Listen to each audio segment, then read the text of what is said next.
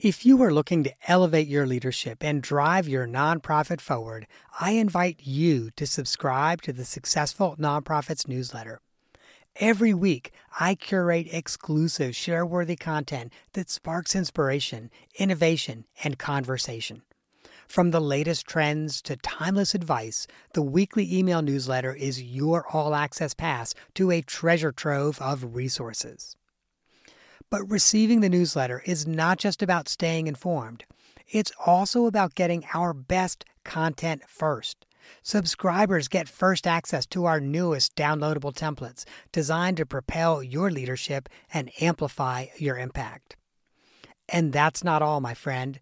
We are constantly working on new ways to support you and your mission. So, as a subscriber, you'll get updates on our latest projects, opportunities to participate in surveys, and a say in the topics that we tackle next. You will essentially get me as a consultant, coach, and confidant in your inbox, ready to help you navigate the challenges of nonprofit leadership. So, if you're an executive director, board chair, or a nonprofit leader who believes in making a difference, join me as a newsletter subscriber.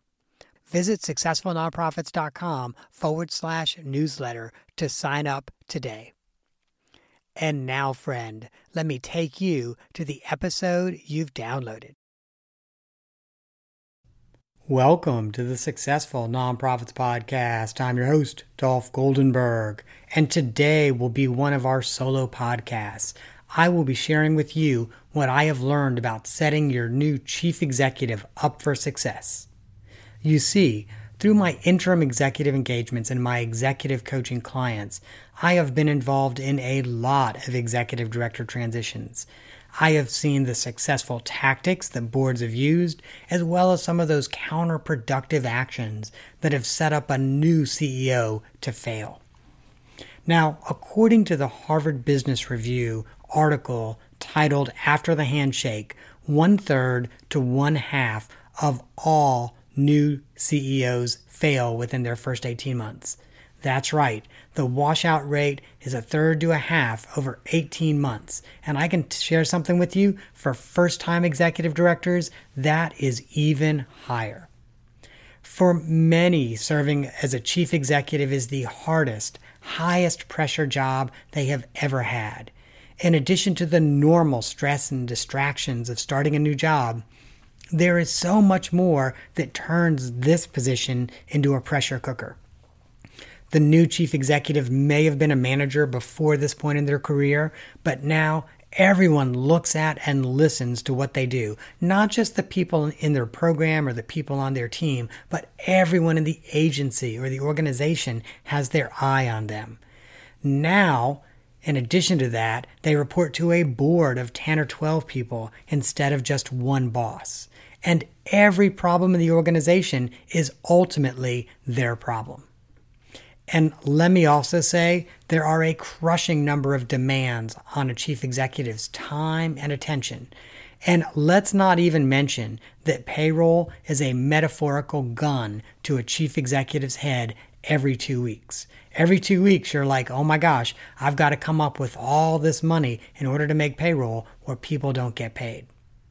So let me just say, it's not that surprising that there's such a significant washout rate among new chief executives because it is such a demanding and such a high pressure job. Now, there's some things that you as an organization or as a board can do to help your new chief executive succeed. And obviously, recruiting a great candidate to be your chief executive is the first step in ensuring their success and this episode just assumes that you have already selected a high quality candidate who is generally a good fit for your organization. So, in this episode, I'm going to talk about the six things that you can do to help your nonprofit's new executive director succeed. And as a bonus, I'm also going to share a little bit about three Harvard Business Review articles on the subject of onboarding and orienting your new chief executive for success. So, the very first thing that you can do to ensure that your new chief executive is, is successful is to make those hard and unpopular decisions long before the new chief executive starts. Since The search for your next permanent chief executive will likely take 6 to 12 months. This is the perfect opportunity to make those hard or unpopular decisions. So, as an example, if you're thinking about eliminating a program, closing a facility, or cleaning house in your senior leadership team, it is best to do that months before the new chief executive starts, not weeks before they start, or even worse, after they've started. You see, far too often, I have seen organizations postpone decisions so that, in their own words, the next executive director can make this important decision. But consequently, the new chief executive may be faced with organizationally momentous decisions without having the necessary organizational experience or knowledge to make the best decision. And in these situations, the new executive director is bombarded by input from formal and informal leaders throughout the organization. So, staff members, board members, volunteers, funders, partner organizations are all going to be coming at the new executive director around this big momentous decision saying, I think you should do A, B, C, D, E, F, or G, and here's why. And in the worst of these scenarios, these are highly politicized stakeholders who may be pushing for a decision that is in their own interest or something that they've wanted to see for a long time, and they see the new leader as an opportunity to get it. Essentially, they see the new leader as a pawn for them to get what they want.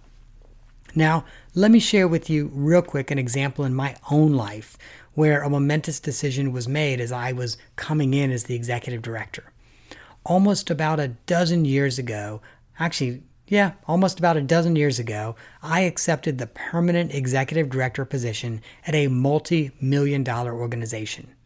Now, I accepted the job, I was getting ready to move across the country, and two weeks before my first day, the organization voted to eliminate a program. I'm not making this up. Like, literally, at this point, my house is on the market. I'm getting ready to move. I have a place that I'm moving into in the new city, and I get word from the board that they've decided to eliminate a program without really consulting me about it. They did say, Oh, we just want to let you know, and if you have strong misgivings, please share it with us. And of course, I shared my misgivings, but it quickly became clear that the board was going to make that decision no matter what. So, even though I was essentially informed of the decision after the fact, the staff saw me as the Grim Reaper. You see, literally, if the decision was made two weeks before I started, it was about a week, maybe even just a few days before I started, that a third of the staff were being informed that they were going to get laid off and their program was being closed. No matter what I did as the new chief executive, everyone looked at me and thought, huh, this person has killed off a program. So, unnecessarily putting difficult decisions on your new chief executive soldiers in their first few months or immediately before they start typically shortens the honeymoon period for both the staff and the board and it also forces the executive director to deplete their social capital quickly because every new chief executive walks in with a certain amount of social capital and they have to spend that capital strategically. Unfortunately, when they're either forced to make a difficult decision or that difficult decision is forced on them, then they've got to spend that capital and they don't have it to spend on other important decisions or projects that the organization needs to launch. Now, let's assume, moving on to the next one, that you have used the interim period to make and implement those difficult decisions. So that time between executive directors, or that, you know, if your current ED is retiring, that six month or year long period before they actually retire, you use that to make all of those difficult decisions. Then we can focus on creating an onboarding plan to help your new chief executive succeed. And this onboarding plan starts before their first day as the chief executive. So let's continue this conversation by talking about the new executive director playbook. Whenever I'm the interim executive director, I always draft a playbook that outlines everything the new executive director will need to know during their first year. This playbook is typically a 45 to 65 page document and it includes both tactical notes and strategic notes. Includes information on things like the annual budgeting process. So, you know, when does budgeting get started? Who has traditionally played a role in budgeting? What role does the finance committee play and the board play? What are some of the hot button issues around budgeting? Um, we also talk about the annual cash flow cycle and fundraising strategies. It's important when you're coming in as the new executive director to understand what the cash flow cycle is and understand how those fundraising strategies either help smooth out cash flow or make cash flow even worse. I also include a lot of human resource notes. So, for example, a frank assessment of senior leadership team members and any other HR information, for example, ongoing HR issues. I do the same if the organization has a facility where we talk about any outstanding facility issues as well as any outstanding legal and PR issues. So if there's any uh, public relations types of issues or legal issues, I make sure that we fully document those in the playbook as well. And now, a couple other things that I will do is I include a calendar, and that calendar has all of the board meetings for the next 12 months, all of the standing committee meetings, upcoming special events, and here's the kicker appointments that I have scheduled for them during their first 90 days. So essentially, I reach out to the new chief executive and let them know that I'm going to control their schedule before they get started, before their first day. And Within reason, I ask them if they prefer mornings or afternoons or evening meetings, and I also ask if there are any family or medical commitments that I should be scheduling around.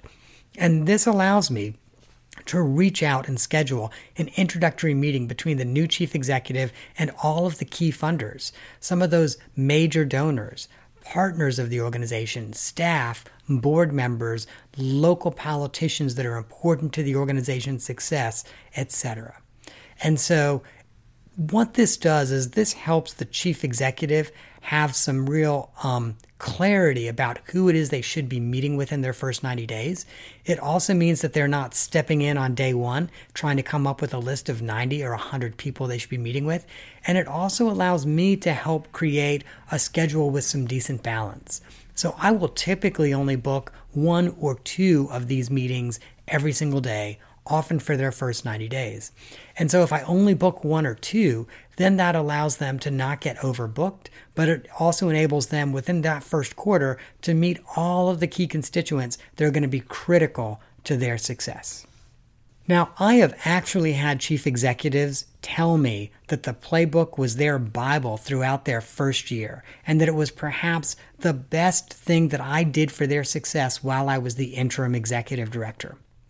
They knew that the playbook could answer almost any question they might have, or at the very least, tell them where to find the answers. And it, it's not at all unusual, typically two to three times uh, during the first year of a new executive director where they'll reach back out to me and say, okay, I've already looked in the playbook and I can't find this. And I'm really happy that there's only two or three times that the executive director wants something and they can't find it in the playbook. So a full, comprehensive playbook is essential to your next chief executive success. While working on your new executive director's playbook, it is also a good time to outline the role for your outgoing executive director because that person's role is going to be critical in your new chief executive's success. This is especially important if your outgoing director was a founder director or was exceedingly popular or successful and had a long tenure. In my own life as a former chief executive, I always felt that my role, once I'd left the seat, the role of chief executive was to be a resource to the incoming executive director and to be their cheerleader.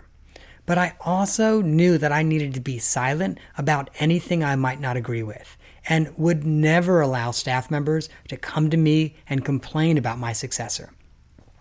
I'll share with you that as an interim chief executive, what I will typically say to staff members a couple weeks before the next chief executive comes in for their very first day is I will say to them that I am committed to their success, but I need them to be committed to the new chief executive's success. And consequently, if for whatever reason they are not happy working with the new chief executive, I'm always really clear that I want them to give the new chief executive a full year before they make the decision that they don't want to be working at the organization. And if they give the new chief executive a full year, I'm willing to give them a really strong good reference. I'm even willing to help them find work. But what I'm not willing to do is listen to them kvetch about the new chief executive or whine or cry or say why they don't like the new chief executive. I shut that down and I shut that down pretty quickly.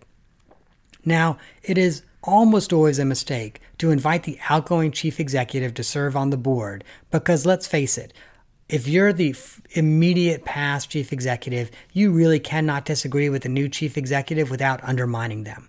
Because board members around that table are going to look at the prior chief executive and say, Well, you were in this seat. What do you think? And it kind of creates this really uncomfortable power differential, and it's not good for your new chief executive's success. It is also a mistake to retain the former chief executive as a contractor or an employee. In these situations, I will usually see staff and sometimes even board members using the former director as a sounding board for dissatisfaction with the new chief executive. Now, another way to control dissatisfaction, and this moves on to the next one, is to establish first year goals for the nonprofit's new executive director. The board chair and the new executive should work on four to five big goals for their first year. These goals will be the primary criteria for evaluating the chief executive at the one year mark. And when considering these goals, I am hoping that you think of them as high level and not tactical. They're probably not operational, they're probably strategic. And let me give you a few examples.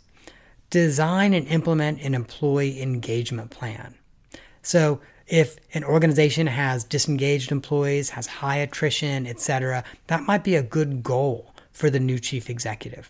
Or here's another to strengthen internal controls so there will be no material weaknesses or significant deficiencies in your first annual audit. Now, Admittedly, this one does veer a little bit over to operations, but finance is so important, and really strengthening internal controls becomes a strategic issue because strengthening them requires that you review everything that's happening, both in the finance department, but also in the programmatic department and every other entity that interacts with finance.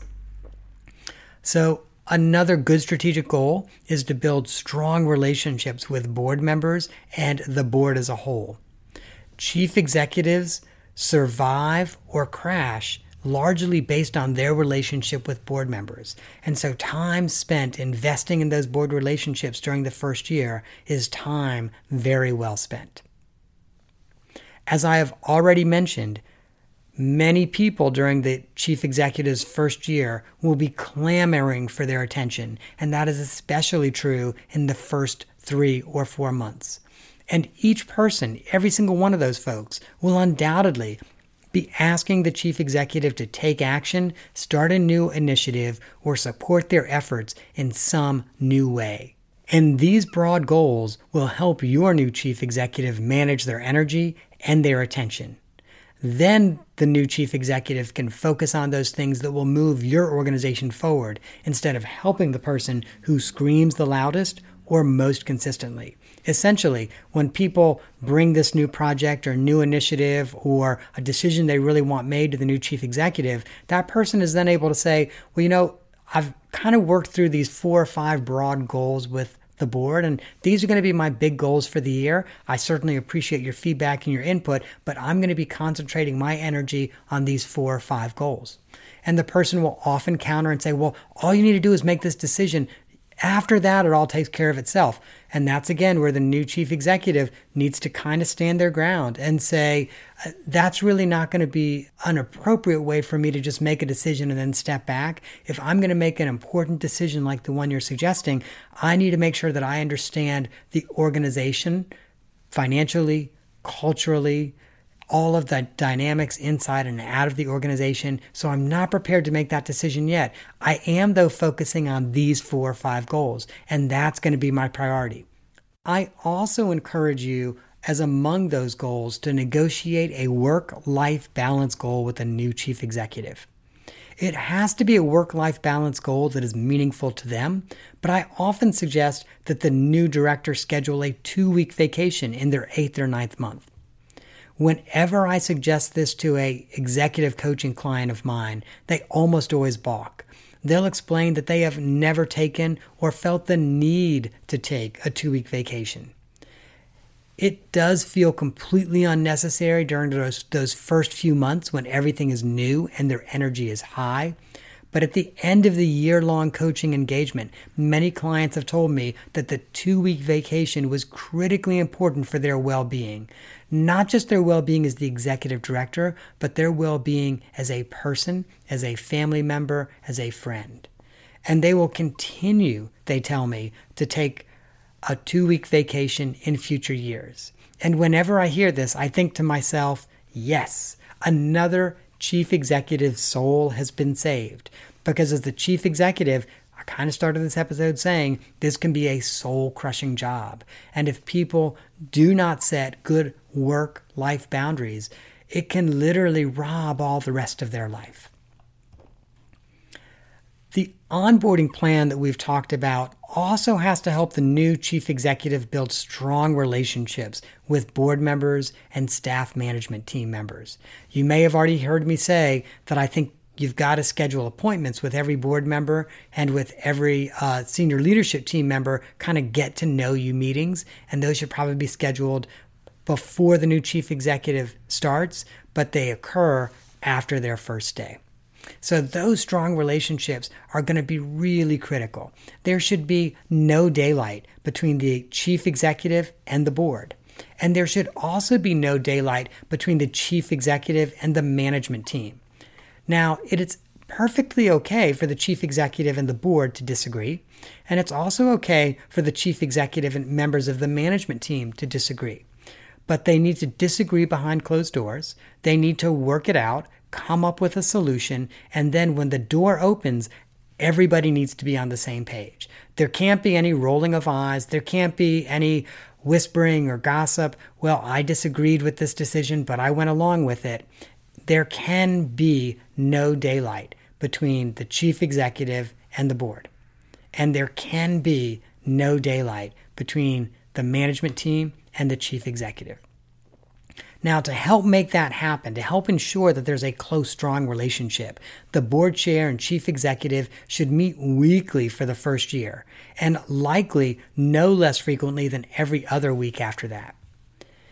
If you expect that a new chair will be appointed during the new chief executive's first 12 months, it's also a good idea to have the chair elect join in on this meeting. Assuming that the meeting is about 60 minutes, I would suggest allocating roughly equal time to discuss the fire of the week, because let's face it, every chief executive has to deal with tactical stuff every single week, board development, and then a relationship building question.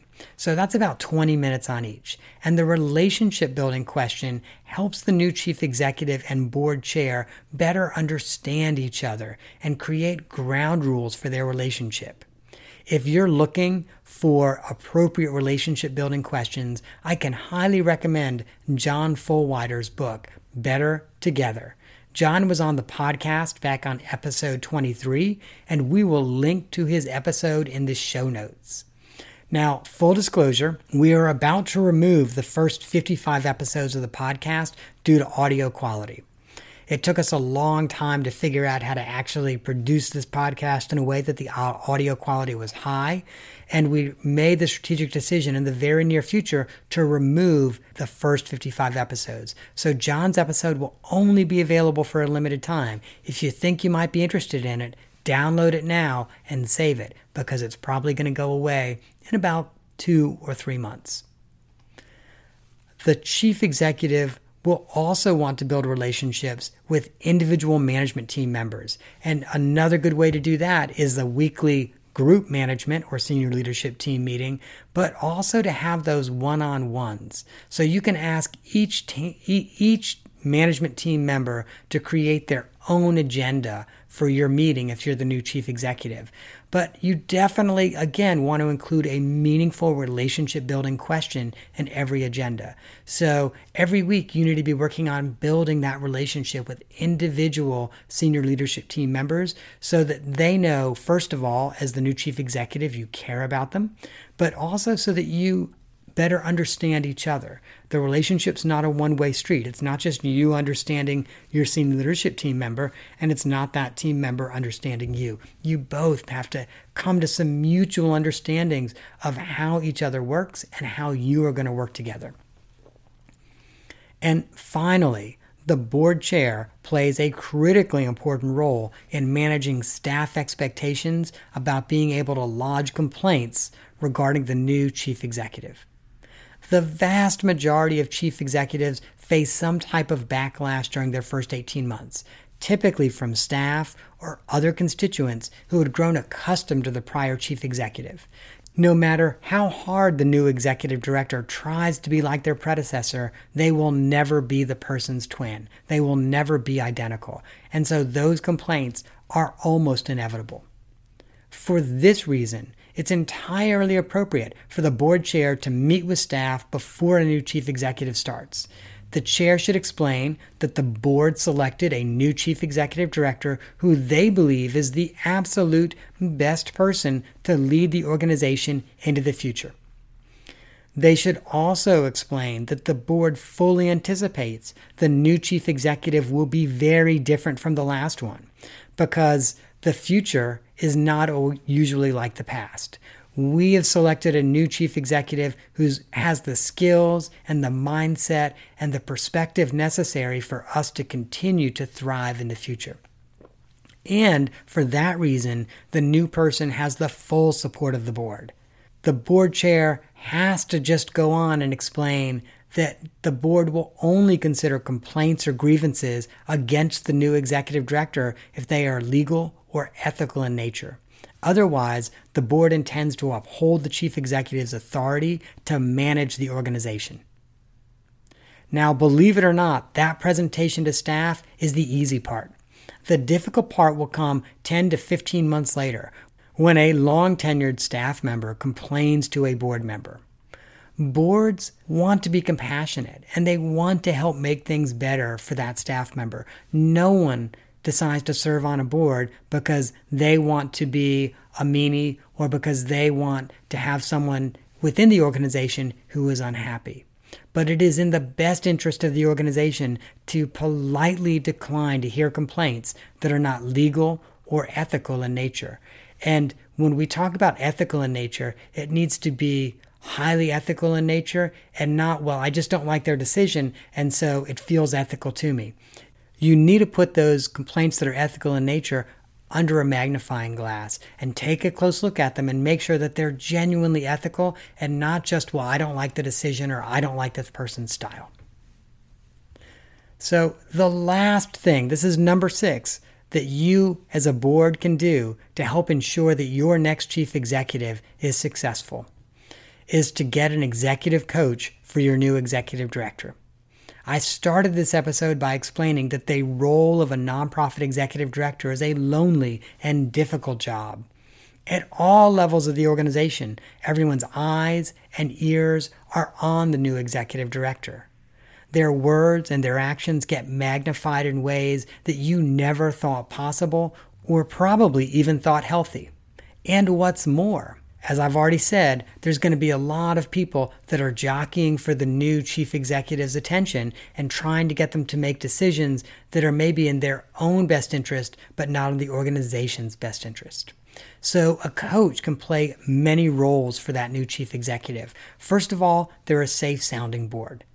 You know, the coach is not going to gossip within the organization, gossip within the board, or spread that anywhere in the community. Additionally, the coach is someone who is a guide who has been there before and gotten others through it successfully. So, a good coach is someone who has seen it, they know it, and they're kind of like, oh, yeah, I, I saw this a couple times in my career, or I've worked with a few coaching clients who have faced this, and here are some ways that they've dealt with it. A coach also plays a teacher and a trainer. And so sometimes it's suggesting resources and talking about those resources, whether they're books, podcast episodes, blog posts, whatever. But sometimes also a little more training in terms of, okay, let's do some role play on this. You need to have a difficult conversation with your board treasurer, or you need to have a difficult conversation with this member of staff. Let's you and I role play it. Let's see how this goes. And then finally, a good coach can serve as an accountability partner to help keep you focused on those four or five big goals that the new chief executive has. And some people also are a little hesitant about getting a coach because they feel like it's not a sign of strength. Let me be clear getting a coach is a sign of strength, not a sign of weakness. Now, we all know the adage that even world class athletes have coaches. But here's something you may not have thought about.